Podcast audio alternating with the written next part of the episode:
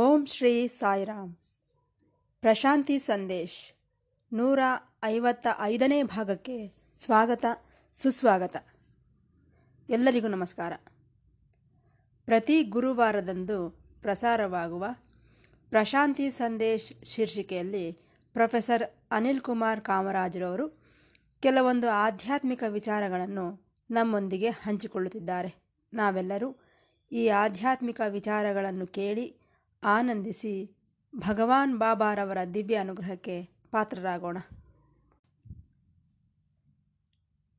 ಜೀವನದಲ್ಲಿ ನಾವು ಕೆಲವೊಂದನ್ನು ಒಳ್ಳೆಯದೆಂದು, ಕೆಲವೊಂದನ್ನು ಕೆಟ್ಟದೆಂದು ಭಾವಿಸುತ್ತಿರುತ್ತೇವೆ.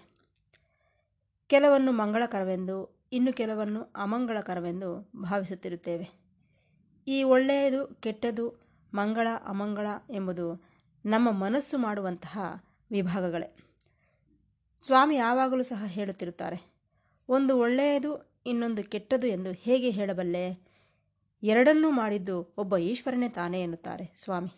ಆದ್ದರಿಂದ ನಾವು ಯಾವುದನ್ನು ಸಹ ಅಮಂಗಳವಾಗಿಯೋ, ಅಶುಭವಾಗಿಯೋ ಭಾವಿಸಬಾರದೆಂದು ಮನವಿ ಮಾಡುತ್ತಿದ್ದೇನೆ. ಉದಾಹರಣೆಗೆ, ಮರಣ ಎಂಬುದು ಅಮಂಗಳ, ಅಶುಭ ಎನ್ನುತ್ತಿರುತ್ತಾರೆ. ಆದರೆ ಸನಾತನ ಧರ್ಮದ ಪ್ರಕಾರ, ಭಗವಾನರ ಪ್ರವಚನಗಳ ಪ್ರಕಾರ ಮರಣ ಎಂಬುದು ಅಮಂಗಳವೂ ಅಲ್ಲ, ಅಶುಭವೂ ಅಲ್ಲ. ನಾವು ಸರಿಯಾಗಿ ಈ ಮರಣದ ಬಗ್ಗೆ ಅರ್ಥ ಮಾಡಿಕೊಂಡಿಲ್ಲ. ಇನ್ನೊಂದು ಮಾತಿನಲ್ಲಿ ಹೇಳಬೇಕೆಂದರೆ ಅಪಾರ್ಥ ಮಾಡಿಕೊಂಡಿದ್ದೇವೆ. ಶರೀರಕ್ಕೆ ಸಂಬಂಧಿಸಿದ, ಒಂದು ಜೀವನಕ್ಕೆ ಸಂಬಂಧಿಸಿದ ಅಂತ್ಯ ಮಾತ್ರವೇ ಈ ಮರಣ. ಅಷ್ಟೇ ವಿನಃ ಮರಣ ಅಂತ್ಯವಲ್ಲ. ಹೊಸ ಜೀವನಕ್ಕೆ ಪ್ರಾರಂಭ. ಪ್ರಸ್ತುತ ಜೀವನಕ್ಕೆ ಅಂತ್ಯವಾದರೆ ಹೊಸ ಜೀವನಕ್ಕೆ ಪ್ರಾರಂಭವಾಗುತ್ತದೆ. ಜೀವನದ ಪರಾಕಾಷ್ಠೆಯೇ ಈ ಮರಣ. ಜೀವಿಸಿ ಎಲ್ಲವನ್ನು ಸಾಧಿಸಿ ಕ್ಲೈಮ್ಯಾಕ್ಸ್ ಎನ್ನುತ್ತೇವಲ್ಲ ಅದು. ಅತ್ಯುನ್ನತ ಸ್ಥಾಯಿ ಮರಣ ಎಂದು ಗುರುತಿಸಬೇಕು. ನಾವು ಅನೇಕ ಅನೇಕ ಅನುಭವಗಳನ್ನು ಹೊಂದುತ್ತಿರುತ್ತೇವೆ. ಎಲ್ಲದಕ್ಕಿಂತಲೂ ಕೊನೆಯ ಅನುಭವವೇ ಈ ಮರಣ ಎನ್ನುವಂಥದ್ದು. ಇಲ್ಲಿಯವರೆಗೆ ಆದಂತಹ ಅನುಭವಗಳಿಗೆ ಮರಣ ಅಂತ್ಯವಾದರೆ ಮುಂದೆ ಬರಲಿರುವ ಹೊಸ ಅನುಭವಗಳಿಗೆ ಇದು ಪ್ರಾರಂಭವಾಗುತ್ತದೆ. ಇದನ್ನು ನಾವು ನೆನಪಿನಲ್ಲಿಟ್ಟುಕೊಳ್ಳಬೇಕು. ಅಂದರೆ ಏನರ್ಥ? ಒಂದು ಜೀವನಕ್ಕೂ ಮತ್ತೊಂದು ಜೀವನಕ್ಕೂ ನಡುವೆ ಒಂದು ಬಾಗಿಲಿನಂತಿದೆ ಈ ಮರಣ. ಈ ಜೀವನದಿಂದ ಮರಣ ಎಂಬ ಬಾಗಿಲನ್ನು ತೆರೆದುಕೊಂಡು ಹೊಸ ಜೀವನದೊಳಗೆ ಪ್ರವೇಶಿಸುತ್ತಿದ್ದೀಯಾ ಎಂದರ್ಥ. ಭಗವದ್ಗೀತೆಯು ಸಹ ಇದೇ ಮಾತನ್ನು ಹೇಳಿದೆ. ಮಾನವನು ಈ ಮರಣವನ್ನು ಏನೋ ಅಸಹ್ಯವಾಗಿಯೋ ಅಮಂಗಳವೆಂದೋ ಹೊರಕ್ಕೆ ಹೇಳಬಾರದಂತೆಯೋ ಹೊರಕ್ಕೆ ಹೇಳಬಾರದಂತಹ ಮಾತಿನಂತೆಯೋ ಭಾವಿಸುತ್ತಿರುತ್ತಾನೆ. ನಾವು ಎಷ್ಟೋ ಮಂದಿ ಮರಣಿಸುತ್ತಿರುವುದನ್ನು ನೋಡುತ್ತಿದ್ದೇವೆ. ಇದನ್ನು ನಾವು ಹೊರಗೆ ನಡೆದಂತಹ ಸನ್ನಿವೇಶವೆಂದು ಭಾವಿಸುತ್ತಿರುತ್ತೇವೆ. ಹೊರಗೆ ನಡೆಯುವಂತಿದೆಯಾದ್ದರಿಂದ ನಾವು ಅದನ್ನು ನೋಡಿ ಭಯಪಡುತ್ತಿರುತ್ತೇವೆ. ಆದರೆ ಮರಣ ಎಂಬುದು ಹೊರಗೆ ನಡೆಯುವಂಥದ್ದಲ್ಲ, ಒಳಗೆ ನಡೆಯುವಂಥದ್ದು. ಹಾಗಾಗಿ ನಾವು ಹೊರಗಿನಿಂದ ಪರಿಶೀಲಿಸುತ್ತಾ ಭಯಪಡುತ್ತಿರುತ್ತೇವೆ. ಉದಾಹರಣೆಗೆ, ಈ ಪ್ರೇಮವನ್ನು ಹೊರಗಿನಿಂದ ಪರಿಶೀಲಿಸಿದರೆ ನಿಮಗೆ ಅರ್ಥವಾಗುತ್ತದೆಯೇ? ಆ ಪ್ರೇಮದ ಪ್ರಕಟಣೆ ನಿಮಗೆ ಕಾಣಿಸಬಹುದು. ಅವರು ಹೇಗೆ ವ್ಯವಹರಿಸುತ್ತಿದ್ದಾರೋ, ಹೇಗೆ ವರ್ತಿಸುತ್ತಿದ್ದಾರೋ, ಅದರ ಆಧಾರದ ಮೇಲೆ ನೀವು ಆ ಪ್ರೇಮವನ್ನು ತಿಳಿದುಕೊಳ್ಳಬಲ್ಲಿರಿ. ಆದರೆ ಪ್ರೇಮ ಎಂಬುದನ್ನು ತಿಳಿದುಕೊಳ್ಳುತ್ತಿದ್ದೀರಿ. ನೋಡುತ್ತಿದ್ದೀರೇ ವಿನಃ ಅದು ನಿಮ್ಮೊಳಗೆ ನಡೆ, ನಡೆದದ್ದಲ್ಲ. ನಿಮ್ಮ ಸ್ವಾನುಭವವಲ್ಲ. ಅಂಥದ್ದೇ ಈ ಮರಣವೂ ಸಹ. ಹೊರಗೆ ನೋಡುತ್ತಿದ್ದೀರಿ. ಆದರೆ ನಮ್ಮದನ್ನು ನಾವು ನೋಡುತ್ತಿಲ್ಲ. ಅದಕ್ಕೆ ಅವಕಾಶವೂ ಇಲ್ಲ. ಜೀವಿ ಒಂದು ದೇಹದಿಂದ ಇನ್ನೊಂದು ದೇಹಕ್ಕೆ ಪ್ರವೇಶಿಸುವುದೇ ಮರಣ ಎನ್ನುತ್ತಿದ್ದಾರೆ. ಆದರೆ ಇದು ಜ್ಞಾನಿಗಳ ವಿಚಾರದಲ್ಲಿ ಬೇರೆ.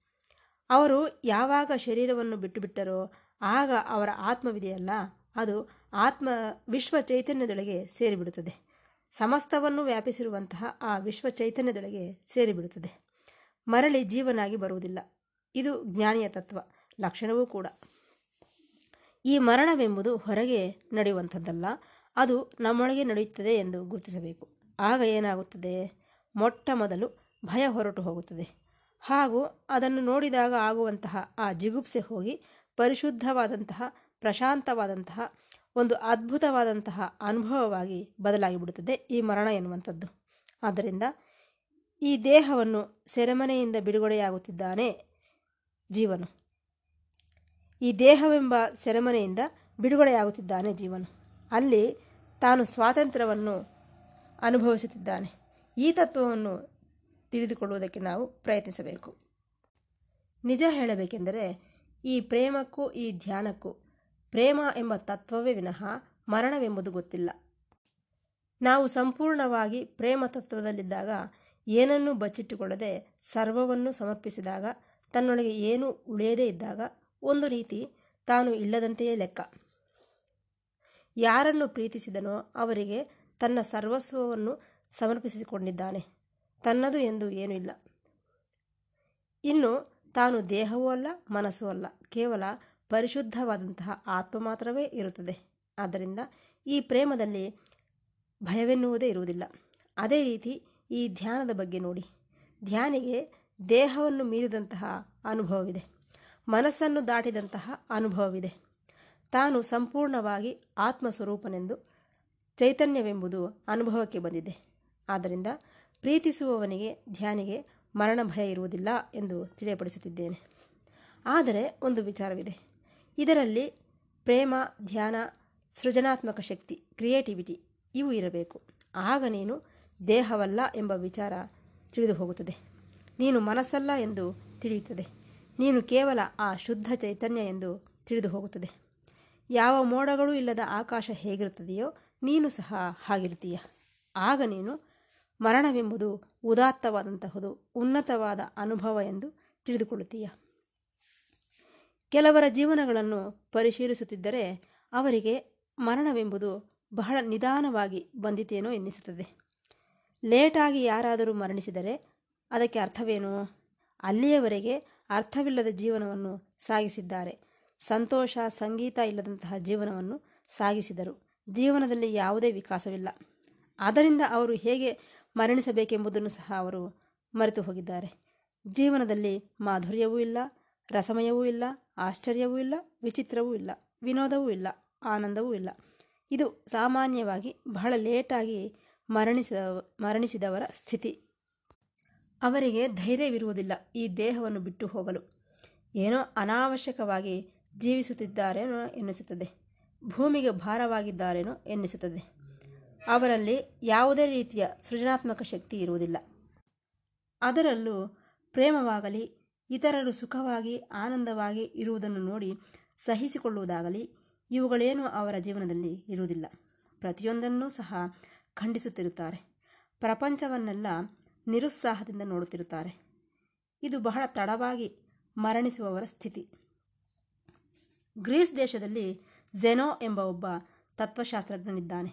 ಆತನು ಎಲ್ಲರಿಗೂ ಹೇಳುತ್ತಿದ್ದನಂತೆ, ಏನಿದೆ ಈ ಜೀವನದಲ್ಲಿ? ಈ ಪ್ರಾಣದಲ್ಲಿ ಏನಿದೆ? ಸತ್ತರೆ ಒಳ್ಳೆಯದಲ್ಲವೇ? ಎಂದು ಎಲ್ಲರಿಗೂ ಹೇಳುತ್ತಿದ್ದನಂತೆ. ಆತನ ಶಿಷ್ಯರು ಸಹ ಬಹಳ ಮಂದಿ ಇದ್ದಾರೆ. ಗುರುಗಳ ಮಾತನ್ನು ಕೇಳಿ ಎಷ್ಟೋ ಮಂದಿ ಆತ್ಮಹತ್ಯೆ ಮಾಡಿಕೊಂಡವರಿದ್ದಾರೆ. ಆದರೆ ಎಲ್ಲರಿಗೂ ಸಾಯಿರಿ ಎಂದವನು. ಈತನು ಮಾತ್ರ ಸುಮಾರು ಎಂಬತ್ತು ತೊಂಬತ್ತು ವರ್ಷಗಳವರೆಗೆ ಬದುಕಿದನು. ಆಗ ಯಾರೋ ಕೇಳಿದರಂತೆ, ಅಯ್ಯ, ನಮ್ಮನ್ನೆಲ್ಲ ಸಾಯಿರಿ ಎಂದು ಹೇಳಿ ನೀವು ಮಾತ್ರ ಇಷ್ಟು ವರ್ಷಗಳ ಕಾಲ ಬದುಕಿದ್ದೀರಲ್ಲ ಎಂದು. ಆಗ ಆತನು ಹೇಳಿದನಂತೆ, ಜೀವನವೆಂಬುದು ವ್ಯರ್ಥ. ಜೀವನದಲ್ಲಿ ಏನೂ ಇಲ್ಲ ಎಂಬ ವಿಚಾರವನ್ನು ಹೇಳುವುದಕ್ಕೆ ಒಬ್ಬರಿರಬೇಕಲ್ಲವೇ? ಹಾಗಾಗಿ ನಾನು ಇಷ್ಟು ಕಾಲ ಬದುಕಿದ್ದೇನೆ ಎಂದನಂತೆ. ನೋಡಿ, ಎಷ್ಟು ವಿಚಿತ್ರವಾಗಿದೆ ಎಂದು. ಇಷ್ಟಕ್ಕೂ ಜೀವನವನ್ನು ತ್ಯಜಿಸುವವನು, ಛಿ, ಇದರಲ್ಲೇನಿದೆ ಎಂಬುವವರಿದ್ದಾರಲ್ಲ. ಅವರು ಒಬ್ಬ ಅಂಗವೈಕಲ್ಯ ಇರುವವನಿಗೋ, ಒಬ್ಬ ಕುರುಡನಿಗೋ, ಒಬ್ಬ ಕುಂಟನಿಗೋ ಸಮಾನನು. ಅವನಿಗೆ ಹೃದಯವಿಲ್ಲ, ಅವನ ಜೀವನದಲ್ಲಿ ವಿಕಾಸವಿಲ್ಲ. ತನ್ನ ಲೋಪಗಳನ್ನು ಆತನು ಒಪ್ಪಿಕೊಳ್ಳುವುದಿಲ್ಲ. ಈ ಸ್ಥಿತಿಯಲ್ಲಿರುತ್ತಾನೆ, ಜೀವನವನ್ನು ನಿರಾಕರಿಸುವವನು ಇಲ್ಲವೇ ವಿರೋಧಿಸುವವನು. ಕೆಲವರು ಹೇಳುತ್ತಾರೆ, ಏನಿದೆ ಈ ಜೀವನದಲ್ಲಿ? ಇದನ್ನು ವೈರಾಗ್ಯದಿಂದ, ವಿರಕ್ತಿಯಿಂದ ಬಿಟ್ಟುಬಿಡಿ ಎನ್ನುತ್ತಾರೆ. ಈ ವಿರಕ್ತಿಗಳು, ಈ ವೈರಾಗ್ಯಗಳು ಯಾರು? ಈ ಸನ್ಯಾಸಿಗಳು ಯಾರು? ಬದುಕಲು ಕೈಲಾಗದೇ ಇರುವಂತಹವರು. ಜೀವನವೆಂಬುದು ಒಂದು ರೀತಿಯ ಮಹಾಕಲೆ ಎಂಬುದನ್ನು ಗುರುತಿಸದೇ ಇರುವಂತಹವರು. ಸರಿ, ಇಲ್ಲಿಯವರೆಗೆ ನಾವು ಬಹಳ ತಡವಾಗಿ, ಲೇಟಾಗಿ ಮರಣಿಸುವವರ ಬಗ್ಗೆ ತಿಳಿದುಕೊಂಡೆವು. ಇನ್ನು ಎರಡನೆಯವರಿದ್ದಾರೆ. ಇವರು ಬಹಳ ಬೇಗನೆ ಮರಣಿಸುತ್ತಿರುತ್ತಾರೆ. ಅಂದರೆ ವೃದ್ಧಾಪ್ಯ ಬರುವ ಮೊದಲೇ ಹೊರಟು ಹೋಗುತ್ತಿರುತ್ತಾರೆ ಪಾಪ. ಅಕಾಲ ಮರಣ ಎನ್ನುತ್ತಾರಲ್ಲ, ಹಾಗೆ. ಇವರ ವಿಚಾರ ಏನು ಎನ್ನುತ್ತೀರೇನೋ? ಏನೋ ಹಳೆಯದನ್ನೇ, ಹಿಂದೆ ನಡೆದು ಹೋದದ್ದನ್ನೇ ನೆನಪಿಸಿಕೊಳ್ಳುತ್ತಾ ಬದುಕುತ್ತಿರುತ್ತಾರೆ. ಒಬ್ಬ ತತ್ವಜ್ಞಾನಿ ಈ ಬೇಗನೆ ಸಾಯುವವರ ಬಗ್ಗೆ ಹೇಳುತ್ತಾನೆ. ಅವರು ಮೂವತ್ತು ವರ್ಷಕ್ಕೆ ಸತ್ತು ಹೋದರು. ಎಪ್ಪತ್ತನೇ ವರ್ಷಕ್ಕೆ ಸಮಾಧಿಯಾಗಲ್ಪಟ್ಟರು. ಹೋಗಿದ್ದು ಮೂವತ್ತನೇ ವರ್ಷಕ್ಕೆ. ಸಮಾಧಿಯಾಗಿದ್ದೇನೋ ಎಪ್ಪತ್ತನೇ ವರ್ಷಕ್ಕೆ. ಅರೆ ಈ ಮಧ್ಯದಲ್ಲಿ ನಲವತ್ತು ವರ್ಷ ಏನಾಯಿತು? ಎಲ್ಲವೂ ಶೂನ್ಯವಾಗಿ ಕಳೆದಿದೆ. ಅವರ ಜೀವನವೆಲ್ಲ ಒಂದು ಬರಡು ಭೂಮಿಯಾಗಿ ಬಿಟ್ಟಿದೆ ಯಾವುದೇ ಬೆಳವಣಿಗೆ ಇಲ್ಲ, ಯಾವುದೇ ಸಂತೋಷವಿಲ್ಲ, ಜೀವನದಲ್ಲಿ ರಸಧ್ವನಿಗಳಿಲ್ಲ, ಏನೂ ಇಲ್ಲ. ಅಂದರೆ ವೈಜ್ಞಾನಿಕವಾಗಿ, ಮೆಟಾಫಿಸಿಕಲ್ ಆಗಿ ಏನೋ ಉಸಿರಾಡುತ್ತಿದ್ದಾರೆಯೇ ವಿನಃ ಜೀವಂತವಾಗಿಲ್ಲ. ಇವರು ಹೋದಂತೆಯೇ ಲೆಕ್ಕ, ಜೀವನ್ಮೃತಿಗಳು. ಜೀವನ್ ಬದುಕಿದ್ದು ಹೋದಂತೆಯೇ ಲೆಕ್ಕ. ನಿಜ ಹೇಳಬೇಕೆಂದರೆ, ಉಸಿರಾಡುವುದೇ ಜೀವನವಲ್ಲ. ಉಸಿರಾಡಿದ ಮಾತ್ರಕ್ಕೆ ಜೀವನವಾಗುತ್ತದೆಯೇ? ಅಲ್ಲ. ಏನೋ ಹಾಗೆ ಬದುಕುತ್ತಿದ್ದಾನಷ್ಟೆ. ಇವರಲ್ಲಿ ಪ್ರೇಮವೂ ಇರುವುದಿಲ್ಲ, ಬೆಳವಣಿಗೆಯೂ ಇರುವುದಿಲ್ಲ. ಇದು ಎರಡನೇ ವರ್ಗದವರು. ಇನ್ನು ಮೂರನೇ ವರ್ಗದವರಿದ್ದಾರೆ. ಸರಿಯಾದ ಸಮಯದಲ್ಲಿ ಹೊರಟು ಹೋಗಬೇಕಾದ ಟೈಮ್ನಲ್ಲಿ ಹೊರಟು ಹೋಗುವವರು. ರೈಟ್ ಟೈಮ್ನಲ್ಲಿ ಮರಣಿಸುವವರು. ಮೂರನೇ ವರ್ಗ. ಮೊದಲನೆಯದು, ತಡವಾಗಿ ಮರಣಿಸುವವರು. ಎರಡನೆಯದು, ಬಹಳ ಬೇಗನೆ ಮರಣಿಸುವವರು. ಮೂರನೆಯದು ಕರೆಕ್ಟ್ ಟೈಮ್ಗೆ ಮರಣಿಸುವವರು. ಇವರು ಯಾರು?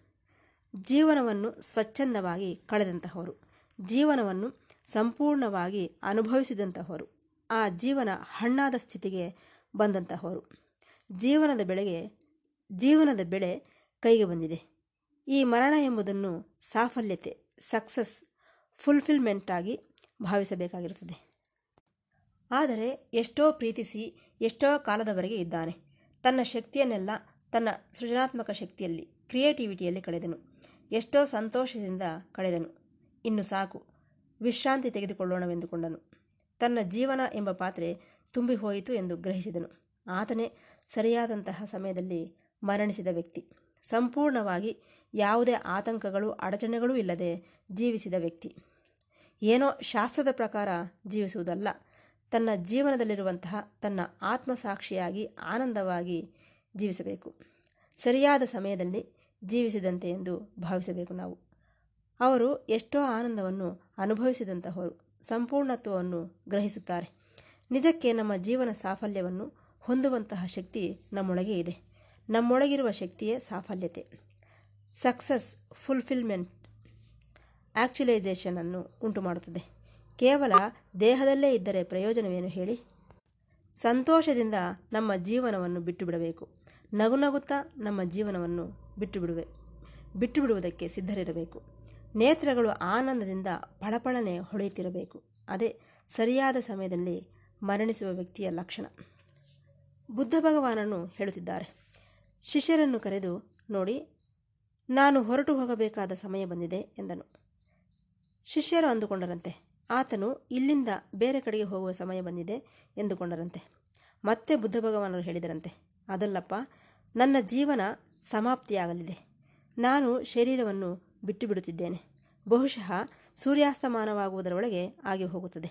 ನಾನು ಇಲ್ಲಿಯವರೆಗೆ ಜೀವನವನ್ನು ಬೆಟ್ಟಗಳ ಮಧ್ಯೆ, ವೃಕ್ಷಗಳ ಮಧ್ಯೆ ಪಶು ಪಕ್ಷಿಗಳ ಮಧ್ಯೆ, ಧ್ಯಾನಿಗಳ ಮಧ್ಯೆ ಕಳೆದೆನು. ಕಳೆದೆನು. ಅಲ್ಲೇ ನಾನು ಮರಣಿಸಬೇಕೆಂದು ಕೊಂಡೆ. ಅಗೋ, ನಮ್ಮ ಎದುರು ಎರಡು ವೃಕ್ಷಗಳಿವೆ. ಆ ಎರಡೂ ವೃಕ್ಷಗಳ ಮಧ್ಯೆ ನನ್ನ ಶರೀರವನ್ನು ತ್ಯಜಿಸಬೇಕೆಂದುಕೊಳ್ಳುತ್ತಿದ್ದೇನೆ ಎಂದನು.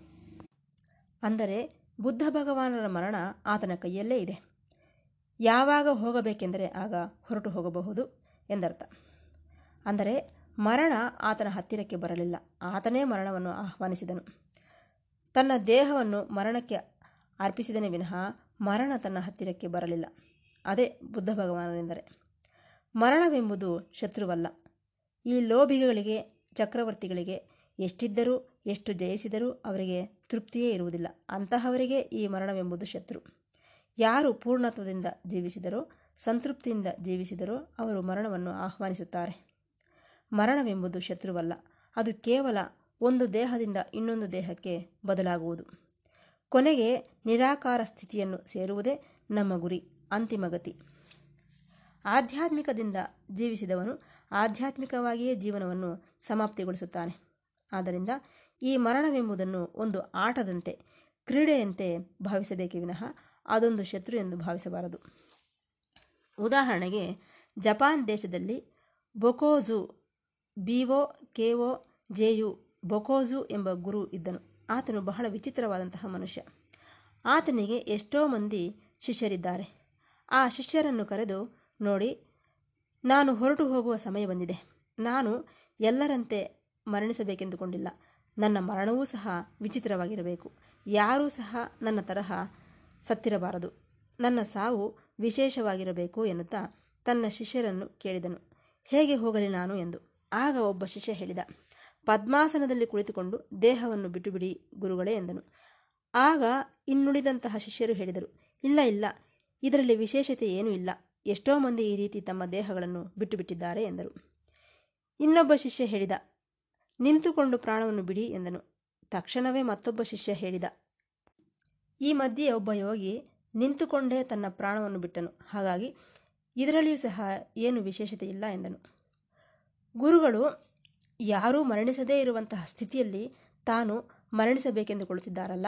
ಹಾಗಾಗಿ ಶೀರ್ಷಾಸನದಲ್ಲಿ ಪ್ರಾಣ ಬಿಡಿ ತಲೆಯನ್ನು ಕೆಳಗೆ ಹಾಕಿ ಕಾಲುಗಳನ್ನು ಮೇಲಕ್ಕೆ ಎತ್ತಿ ಆ ಸ್ಥಿತಿಯಲ್ಲಿ ಪ್ರಾಣ ಬಿಡಿ ಅದು ವಿಚಿತ್ರವಾಗಿರುತ್ತದೆ ಎಂದರು. ನಂತರ ಈ ಶೀರ್ಷಾಸನದಲ್ಲಿ ಪ್ರಾಣ ಬಿಟ್ಟರೆ ಆ ದೇಹವನ್ನು ತೆಗೆಯುವುದು ಹೇಗೆ? ಅದನ್ನು ಎಳೆಯುವುದು ಹೇಗೆ ಎಂದು ಪ್ರಶ್ನಾರ್ಥಕವಾಗಿ ಬಿಟ್ಟಿದೆ ಶಿಷ್ಯರಿಗೆ. ಆಗ ಈ ಗುರುವಿನ ಅಕ್ಕನವರು ಅಲ್ಲೇ ಸಮೀಪದಲ್ಲಿ ಒಂದು ಆಶ್ರಮದಲ್ಲಿ ಸನ್ಯಾಸಿ ಜೀವನವನ್ನು ಕಳೆಯುತ್ತಿದ್ದಾಳೆ. ಇವರೆಲ್ಲರೂ ಆಕೆಯ ಹತ್ತಿರಕ್ಕೆ ಹೋಗಿ, ಅಮ್ಮ, ನಿಮ್ಮ ತಮ್ಮನವರು ಶೀರ್ಷಾಸನದಲ್ಲಿ ಪ್ರಾಣವನ್ನು ಬಿಡಬೇಕೆಂದುಕೊಳ್ಳುತ್ತಿದ್ದಾರೆ. ಇದಕ್ಕೆ ನಿಮ್ಮ ಸಹಾಯ ಬೇಕು ಎಂದರು. ತಕ್ಷಣವೇ ಆಕೆ ತಮ್ಮನ ಹತ್ತಿರಕ್ಕೆ ಬಂದು, ಏನಪ್ಪ, ಇದುವರೆಗೂ ಜನಗಳಿಗೆ ವಿಧ ವಿಧವಾಗಿ ಬೋಧಿಸಿ ಅಳಿಸಿದೆ. ಈಗಲೂ ಸಹ ಕಷ್ಟ ಕೊಡಬೇಕೆಂದುಕೊಂಡಿದ್ದೀಯಾ ಇನ್ನು ಸಾಕು, ನಿಲ್ಲಿಸು. ಎಲ್ಲರಂತೆ ಮಲಗಿ ನಿನ್ನ ಶರೀರವನ್ನು ಬಿಡು ಎಂದಳು. ಆತನಿಗೆ ಅಕ್ಕನಾದ್ದರಿಂದ, ಆಕೆಯ ಮಾತನ್ನು ಕೇಳಬೇಕಾದ್ದರಿಂದ ಆ ಪ್ರಕಾರವೇ ಮಲಗಿಕೊಂಡು ಪ್ರಾಣವನ್ನು ಬಿಟ್ಟನು. ಈ ಬೊಕೋಜಿ ಜೀವನದ ಕಥೆ ಆತನಿಗೂ ಸಹ ಒಂದು ರೀತಿ ತಮಾಷೆಯಾಗಿದೆ. ಜೋಕ್ನಂತೆ ಇದೆ. ಆತನ ಶಿಷ್ಯರಿಗೂ ಸಹ ಜೋಕ್ ಹಾಸ್ಯವಾಗಿ ಬದಲಾಗಿಬಿಟ್ಟಿದೆ. ಆದ್ದರಿಂದ ಈ ಮರಣವನ್ನು ಶತ್ರುವೆಂದು ಭಾವಿಸಬಾರದು. ನಮ್ಮ ಪೂರ್ವ ದೇಶಗಳ ಸಂಪ್ರದಾಯವನ್ನು ನೀವು ಗಮನಿಸಿರುತ್ತೀರಿ. ಏನದು? ಇಲ್ಲಿರುವಂತಹ ಕೆಲವು ಯೋಗಿಗಳು ಅವರ ದೇಹಗಳನ್ನು ಯಾವಾಗ ತ್ಯಜಿಸುತ್ತೇವೆಂದು ಅವರು ಹೇಳಬಲ್ಲರು. ಮುಖ್ಯವಾಗಿ ಭಾರತ ದೇಶದಲ್ಲಿ. ಏಕೆಂದರೆ ಅವರು ಮಾಡಬೇಕೆಂದಿದ್ದನ್ನು ಪೂರ್ತಿಯಾಗಿ ಮಾಡಿದರು. ಇನ್ನು ಜೀವನದಲ್ಲಿ ಏನು ಉಳಿದಿಲ್ಲ. ಹೊಸದಾಗಿ ಸಾಧಿಸಬೇಕಾದದ್ದೇನೂ ಇಲ್ಲ. ಅವರ ಜೀವನ ಪ್ರಯಾಣ ಸಂಪೂರ್ಣವಾಗಿ ಬಿಟ್ಟಿದೆ ಹಾಗಾಗಿ ತಮ್ಮ ದೇಹವನ್ನು ತ್ಯಜಿಸಬೇಕೆಂದುಕೊಳ್ಳುತ್ತಾರೆ. ಆದ್ದರಿಂದ ಮರಣವೆಂಬುದು ಉನ್ನತ ಸ್ಥಾನದಲ್ಲಿ ನಡೆಯಬೇಕೆಂದರೆ ಹೀನವಾಗಿಯೋ, ಅಸಹ್ಯವಾಗಿಯೋ, ಭಯಂಕರವಾಗಿಯೋ ಆಗದೇ ಇರಬೇಕೆಂದರೆ ಈ ಕ್ಷಣದಿಂದಲೇ ನಾವು ಸರಿಯಾಗಿ ಬದುಕುವುದನ್ನು ಕಲಿಯಬೇಕು. ಸಂಪೂರ್ಣವಾಗಿ ಬದುಕುವುದಕ್ಕೆ ಕಲಿಯಬೇಕು. ಅದು ಬಿಟ್ಟು ಈ ದೇಹವನ್ನು, ಈ ಜೀವನವನ್ನು ಹಿಡಿದುಕೊಂಡು ನೇತಾಡುವುದಲ್ಲ. ಒಬ್ಬ ಯೋಗಿಯಂತೆ ಬದುಕುವುದಕ್ಕೆ ಆಗದಿದ್ದರೂ ಸಹ, ಒಬ್ಬ ಯೋಧನಂತೆ ಆದರೂ ಪ್ರಾಣವನ್ನು ಬಿಡಬೇಕು. ನಿಜವಾಗಿ, ನಮಗೆ ಜೀವನವನ್ನು ಸಾಗಿಸಲು ಕೈಲಾಗದೆ ಹೋದರೆ, ಇನ್ನು ಮರಣ ಮಾತ್ರ ನಮ್ಮ ಕೈಲಾಗುತ್ತದೆಯೇ ಹೇಳಿ? ಜರ್ಮನಿ ದೇಶದಲ್ಲಿ ಹೆರಿಗೇಲ್ ಎಂಬ ಒಬ್ಬ ಪ್ರೊಫೆಸರ್ ಇದ್ದರು. ಹೆರಿಗೇಲ್, ಈತನಿಗೆ ಧನುರ್ವಿದ್ಯೆ, ಬಾಣಗಳನ್ನು ಬಿಡುವುದು, ಇದರಲ್ಲಿ ಆತನು ಮಹಾ ನಿಪುಣನು ಜಪಾನ್ ದೇಶದಲ್ಲಿ ಧನುರ್ವಿದ್ಯಾ ಅರ್ಚರಿಯನ್ನು ಧ್ಯಾನವೆಂದು ಭಾವಿಸುತ್ತಾರೆ. ಧ್ಯಾನ ಮಾರ್ಗಕ್ಕೆ ಈ ಧನುರ್ವಿದ್ಯೆ ಒಂದು ಮಾರ್ಗವೆಂದು ಜಪಾನ್ ದೇಶದವರು ಭಾವಿಸುತ್ತಾರೆ. ಒಬ್ಬ ಶಿಷ್ಯನು ಈ ಹೆರಿಗೇಲ್ ಹತ್ತಿರಕ್ಕೆ ಬಂದನು. ಈ ವಿದ್ಯೆಯನ್ನು ಕಲಿಸುತ್ತಾನೇನೋ ಎಂದು. ಆತನ ಹತ್ತಿರ ಮೂರು ವರ್ಷಗಳು ಇದ್ದನು. ಆದರೂ ಸಹ ಏನನ್ನು ಕಲಿತುಕೊಳ್ಳಲಾರದೆ ಹೋದನು. ಏನು ಮಾಡಬೇಕು? ಆಳವಾಗಿ ಆಲೋಚಿಸಿದರೆ ಒಂದು ವಿಚಾರ ತಿಳಿಯುತ್ತದೆ ನಮಗೆ. ಬಾಣವನ್ನು ಬಿಟ್ಟಾಗ ಯಾವುದರ ಮೇಲೆ ಗುರಿ ಇಟ್ಟೆವೋ ಆ ಗುರಿಯ ಮೇಲೆ ಬಾಣವನ್ನು ಬಿಡುತ್ತೇವೆ. ಆದರೆ ಜಪಾನ್ ದೇಶದಲ್ಲಿ ಬಿಲ್ಲು ವಿದ್ಯೆಯಲ್ಲಿ ಗುರಿ ಇಡುವುದು ಅಲ್ಲ ಮುಖ್ಯ, ನೀನು ಮುಖ್ಯ. ಈ ಬಿಲ್ಲುಗಾರನು ಮುಖ್ಯ, ಬಿಲ್ಲು ವಿದ್ಯೆಯಲ್ಲ ನಿನ್ನ ಮೇಲೆ ದೃಷ್ಟಿ ಇಡುತ್ತಾರೆ ಈ ಬಿಲ್ಲು ವಿದ್ಯೆಯಲ್ಲಿ. ನಿಜಕ್ಕೆ ಪಶ್ಚಿಮ ದೇಶಗಳಲ್ಲಿ ವೆಸ್ಟರ್ನ್ ಮೈಂಡ್ ಅವರಿಗೆ ಎಷ್ಟು ಹೊತ್ತು ಗುರಿ ಇಡುವುದೇ ಅಭ್ಯಾಸ. ಆದರೆ ನಮ್ಮ ಪೂರ್ವ ದೇಶಗಳಲ್ಲಿ ಒಬ್ಬ ಯೋಧನಾದಂತಹವನು, ಒಬ್ಬ ಬಿಲ್ಲುಗಾರನು ತನ್ನ ಮೇಲೆ ದೃಷ್ಟಿಯನ್ನಿಟ್ಟುಕೊಂಡಿರುತ್ತಾನೆ. ಸರಿ, ಮೂರು ವರ್ಷಗಳು ಇದ್ದನು. ಈ ಹೆರಿಗೆಲ್ ಎಂಬುವವನ ಹತ್ತಿರ ಏನೂ ಪ್ರಯೋಜನವಾಗಲಿಲ್ಲ. ಹಾಗಾಗಿ ಒಂದು ದಿನ ಬಂದು, ಗುರುಗಳೇ, ನಾನು ನಾಳೆ ಇಲ್ಲಿಂದ ಹೊರಟು ಹೋಗುತ್ತಿದ್ದೇನೆ ಎಂದನು. ಆಗ ಗುರುಗಳಾದ ಹೆರಿಗೆಲ್ ಹೇಳಿದರು, ಸರಿ, ಹೇಗೂ ಹೊರಟು ಹೋಗುತ್ತಿದ್ದೀಯಲ್ಲ? ನಾಳೆ ಇಲ್ಲಿಗೆ ಬಾ. ನಾವಿಬ್ಬರು ಸೇರಿ ಟೀ ಕುಡಿಯೋಣ. ಆ ನಂತರ ನೀನು ಹೊರಟು ಹೋಗಬಹುದು ಎಂದನು. ಆ ಪ್ರಕಾರವೇ ಶಿಷ್ಯನು ಬಂದು ಟೀ ಕುಡಿಯುತ್ತಿದ್ದಾನೆ. ಗುರುಗಳೇನೋ ಬಾಣವನ್ನು ಬಿಡುತ್ತಿದ್ದಾನೆ. ಈ ಶಿಷ್ಯನು ಹೇಗೂ ಹೊರಟು ಹೋಗುತ್ತಿದ್ದೇನಾದ್ದರಿಂದ ಗುರುಗಳು ಹೇಗೆ ಬಾಣ ಪ್ರಯೋಗ ಮಾಡುತ್ತಿದ್ದಾರೆಂದು ನೋಡುತ್ತಿದ್ದಾನೆ. ಆ ಗುರುವಿನ ಮುಖ ಪ್ರಶಾಂತವಾಗಿದೆ. ಆತನ ಕೈಗಳು ಯಾವುದೇ ರೀತಿ ನಡುಗುತ್ತಿಲ್ಲ. ಪ್ರಶಾಂತವಾಗಿ ಹಾಯಾಗಿ ಗಂಭೀರವಾಗಿ ಇದ್ದಾರೆ ವಿನಃ ಆತನಲ್ಲಿ ಯಾವುದೇ ಆತಂಕವಾಗಲಿ, ಭಯವಾಗಲಿ ಇಲ್ಲ. ಹಾಂ, ಬಹಳ ವಿಚಿತ್ರವಾಗಿದೆಯಲ್ಲ ಎಂದುಕೊಂಡು ಅದನ್ನು ಗ್ರಹಿಸಿ ತಕ್ಷಣವೇ ಬಂದು ಗುರುಗಳ ಪಾದದ ಮೇಲೆ ಬಿದ್ದನು. ಅಯ್ಯ, ಗುರುಗಳೇ, ಈಗ ನನಗೆ ಅರ್ಥವಾಯಿತು. ಯಾವುದೇ ಆತಂಕವಿಲ್ಲದೆ, ಬೇಜಾರಿಲ್ಲದೆ, ಪ್ರಸನ್ನತೆಯಿಂದ, ಪ್ರಶಾಂತತೆಯಿಂದ ಬಾಣ ಪ್ರಯೋಗ ಮಾಡಿದ ನೀವು ಧ್ಯಾನವನ್ನು ಹೀಗೇ ಮಾಡಬೇಕೆಂದು ನನಗೆ ಕಲಿಸಿಕೊಟ್ಟಿದ್ದೀರಿ. ಧನ್ಯನಾದೆ ಎಂದು ಹೇಳುತ್ತಾ ಹೊರಟು ಹೋದನಂತೆ. ನಾವು ಈ ಮೊದಲೇ ಭಗವಾನ್ ಬುದ್ಧನ ಬಗ್ಗೆ ಹೇಳಿಕೊಂಡೆವು. ಆತನು ಒಂದು ಸ್ಥಿತಿಯಲ್ಲಿ ಹೇಳಿದನು. ನಾನು ದೇಹದಲ್ಲಿ ಇಲ್ಲ ಎಂದನು. ಎರಡನೇ ಹಂತದಲ್ಲಿ ನಾನು ಮನಸ್ಸಲ್ಲ ಹೋಗು ಎಂದನು. ಮೂರನೇ ಹಂತದಲ್ಲಿ ನಾನು ಹಾರ್ಟ್, ಹೃದಯವೂ ಅಲ್ಲ ಹೋಗು ಎಂದನು. ನಾಲ್ಕನೇ ಹಂತದಲ್ಲಿ ನಾನು ಶುದ್ಧ ಚೈತನ್ಯ ಎಂದು ಹೇಳಿದನು. ಆದ್ದರಿಂದ ಧ್ಯಾನ ಮಾರ್ಗದ ಮೂಲಕ ಮಾನವನು ಈ ಮರಣದ ಅನುಭವವನ್ನು ಸ್ವಲ್ಪ ಮಟ್ಟಿಗೆ ಗ್ರಹಿಸಬಲ್ಲನು. ಮರಣಾನುಭವಕ್ಕೆ ಮರಣವಾಗುವ ಅವಶ್ಯಕತೆ ಇಲ್ಲ. ರಮಣ ಮಹರ್ಷಿಗಳಿಗೆ ಈ ಮರಣಾನುಭವ ಸಂಭವಿಸಿತೆಂದು ಕೇಳಿದ್ದೇವೆ. ಧ್ಯಾನದಲ್ಲಿರುವವನು ಈ ಮರಣಾನುಭವದ ಸ್ಥಿತಿಯನ್ನು ಸ್ವಲ್ಪ ಮಟ್ಟಿಗೆ ಗ್ರಹಿಸಬಲ್ಲನು. ಮರಳಿ ತನ್ನ ದೇಹದೊಳಗೆ ಪ್ರವೇಶಿಸಬಲ್ಲನು. ಇದು ಒಂದು ರೀತಿಯಾದಂತಹ ಮಾರ್ಗ. ದೇಹದಿಂದ ಮನಸ್ಸು, ಮನಸ್ಸಿನಿಂದ ಹೃದಯ, ಹೃದಯದಿಂದ ಆತ್ಮಕ್ಕೆ ಇದೇ ಮಾರ್ಗ. ಇದನ್ನು ನಾವು ಗಮನಿಸಬೇಕು. ರೈಲು ಪ್ರಯಾಣಿಕರು ಮೂರು ರೀತಿಯಲ್ಲಿರುತ್ತಾರೆ. ಕೆಲವು ಮಂದಿ ಸ್ವಲ್ಪ ಲೇಟಾಗಿ ಬಂದು ರೈಲನ್ನು ಮಿಸ್ ಆಗುತ್ತಾರೆ. ಕೆಲವು ಮಂದಿ ಹೇಗೆ ಹೋಗಬೇಕು, ಹೇಗೆ ಎಂದು ಆಲೋಚಿಸುತ್ತಾ ಅವರು ಸಹ ರೈಲನ್ನು ಮಿಸ್ ಆಗುತ್ತಾರೆ. ಒಬ್ಬನೇ ಒಬ್ಬನು ಮಾತ್ರ ರೈಲನ್ನು ಹತ್ತುತ್ತಾನೆ. ಅವನೇ ಸರಿಯಾದ ಸಮಯಕ್ಕೆ ಬಂದಂತಹ ಪ್ರಯಾಣಿಕನು. ಪ್ರಯಾಣದ ಬಗ್ಗೆ ಆಲೋಚಿಸುತ್ತಾ ರೈಲನ್ನು ಮಿಸ್ ಆದವನು ಒಬ್ಬನು ಲೇಟಾಗಿ ಬಂದು ರೈಲನ್ನು ಮಿಸ್ ಆದವನು ಒಬ್ಬನು. ಸರಿಯಾದ ಸಮಯಕ್ಕೆ ಬಂದು ರೈಲನ್ನು ಹತ್ತುವವನು ಒಬ್ಬನು. ಈ ರೀತಿ ಮೂರು ರೀತಿಯ ಪ್ರಯಾಣಿಕರು ನಮಗೆ ಕಾಣಿಸುತ್ತಾರೆ. ಇದರಲ್ಲಿ ಲೇಟಾಗಿ ಬಂದು ರೈಲನ್ನು ಮಿಸ್ ಆದವನು ಯಾರು? ಹಳೆಯದರ ಬಗ್ಗೆ, ಹಿಂದೆ ಮುಗಿದು ಹೋಗಿರುವುದರ ಬಗ್ಗೆ, ಹಳೆಯ ಅನುಭವಗಳ ಬಗ್ಗೆ ಗತಾನುಭವ ಉಂಟಾದಂತಹವನು, ಜೀವನವೆಲ್ಲ ಯಾಂತ್ರಿಕವಾಗಿ ಕಳೆದಂತಹವನು, ಈ ಲೇಟಾಗಿ ಬಂದಂತಹವನು. ಸರಿ, ಸರಿಯಾದ ಸಮಯಕ್ಕೆ ಬರುವವನು ಯಾರು? ಅಂದರೆ ಅನುಕ್ಷಣವೂ ಜೀವನವನ್ನು ವಿಶ್ರಾಂತಿಯಿಂದ, ನೆಮ್ಮದಿಯಿಂದ, ಪ್ರೇಮದಿಂದ ಮೇಧಸ್ಸು ಬುದ್ಧಿವಂತಿಕೆಯಿಂದ ತನ್ನ ಆತ್ಮಶಕ್ತಿಯಿಂದ ಜೀವಿಸುವವನೇ ಸರಿಯಾದ ಸಮಯಕ್ಕೆ ಬಂದಂತಹವನೆಂದು ಅರ್ಥ. ಅದು ಬಿಟ್ಟು ಏನೋ ಭವಿಷ್ಯತ್ತಿನ ಬಗ್ಗೆ ಆಲೋಚಿಸುತ್ತಾ ನಂತರ ಏನು ಮಾಡಬೇಕೆಂದು ಪ್ರಣಾಳಿಕೆಗಳನ್ನು ಹಾಕುತ್ತಾ ಕುಳಿತುಕೊಳ್ಳುವವನು ಅವನು ಸಹ ರೈಲನ್ನು ಮಿಸ್ ಆಗುತ್ತಾನೆ ಆದ್ದರಿಂದ ಪ್ರಯಾಣದ ಬಗ್ಗೆ ಆಲೋಚಿಸುವವನಾಗಲಿ, ತಡವಾಗಿ ಸೇರಿಕೊಂಡಂತಹವನಾಗಲಿ ಇವರಿಬ್ಬರೂ ರೈಲನ್ನು ಮಿಸ್ ಆದಂತಹವರೇ ಸರಿಯಾದ ಸಮಯಕ್ಕೆ ಬರುವಂತಹವನೇ ರೈಲನ್ನು ಹತ್ತುತ್ತಾನೆ. ಇದನ್ನು ನಾವು ಗಮನಿಸಬೇಕು. ಕ್ಷಣ ಕ್ಷಣವೂ ಜೀವನವನ್ನು ಅನುಭವಿಸುವುದನ್ನು ಕಲಿತುಕೊಂಡವನಿಗೆ ಜೀವನದ ರಹಸ್ಯ ಅರ್ಥವಾಗುತ್ತದೆ. ಸರಿಯಾದ ಮಾರ್ಗದಲ್ಲಿ ಜೀವಿಸಿದಾಗ ಸರಿಯಾದ ಮರಣ ಸಂಭವಿಸುತ್ತದೆ. ಹಾಗಾಗಿ ಸರಿಯಾದ ಮಾರ್ಗದಲ್ಲಿ ಜೀವಿಸದೇ ಇರುವವರು ಸರಿಯಾದ ಸಮಯಕ್ಕೆ ಮರಣಿಸಲಾರರು. ಇಷ್ಟಕ್ಕೂ ಈ ಜನನ ಮರಣಗಳು ಬೇರೆ ಬೇರೆಯಲ್ಲ ಒಂದಕ್ಕೆ ಅಂತ್ಯ ಇನ್ನೊಂದು, ಒಂದಕ್ಕೆ ಪ್ರಾರಂಭ ಇನ್ನೊಂದು ಅಷ್ಟೆ. ಆದ್ದರಿಂದ ಮರಣವೆಂದರೆ ಎರಡು ವಿಧಗಳಾಗಿರಬಹುದು. ಒಂದು ಏನನ್ನು ಸಾಧಿಸಲಾರದೆ ಅಸಂಪೂರ್ಣವಾದಂತಹ ಜೀವನವೊಂದು. ಎಲ್ಲ ನಿರಾಸೆಗಳಿಂದ ಕೂಡಿಕೊಂಡಂತಹ ಜೀವನ, ಜಿಗುಪ್ಸೆಯಿಂದ ಕೂಡಿಕೊಂಡಂತಹ ಜೀವನ. ಇವೆಲ್ಲವೂ ಒಂದು ರೀತಿಯಾದಂತಹ ಮರಣ. ಅದೇ ರೀತಿ ಎರಡನೇ ರೀತಿಯಾದಂತಹ ಮರಣವೂ ಇದೆ.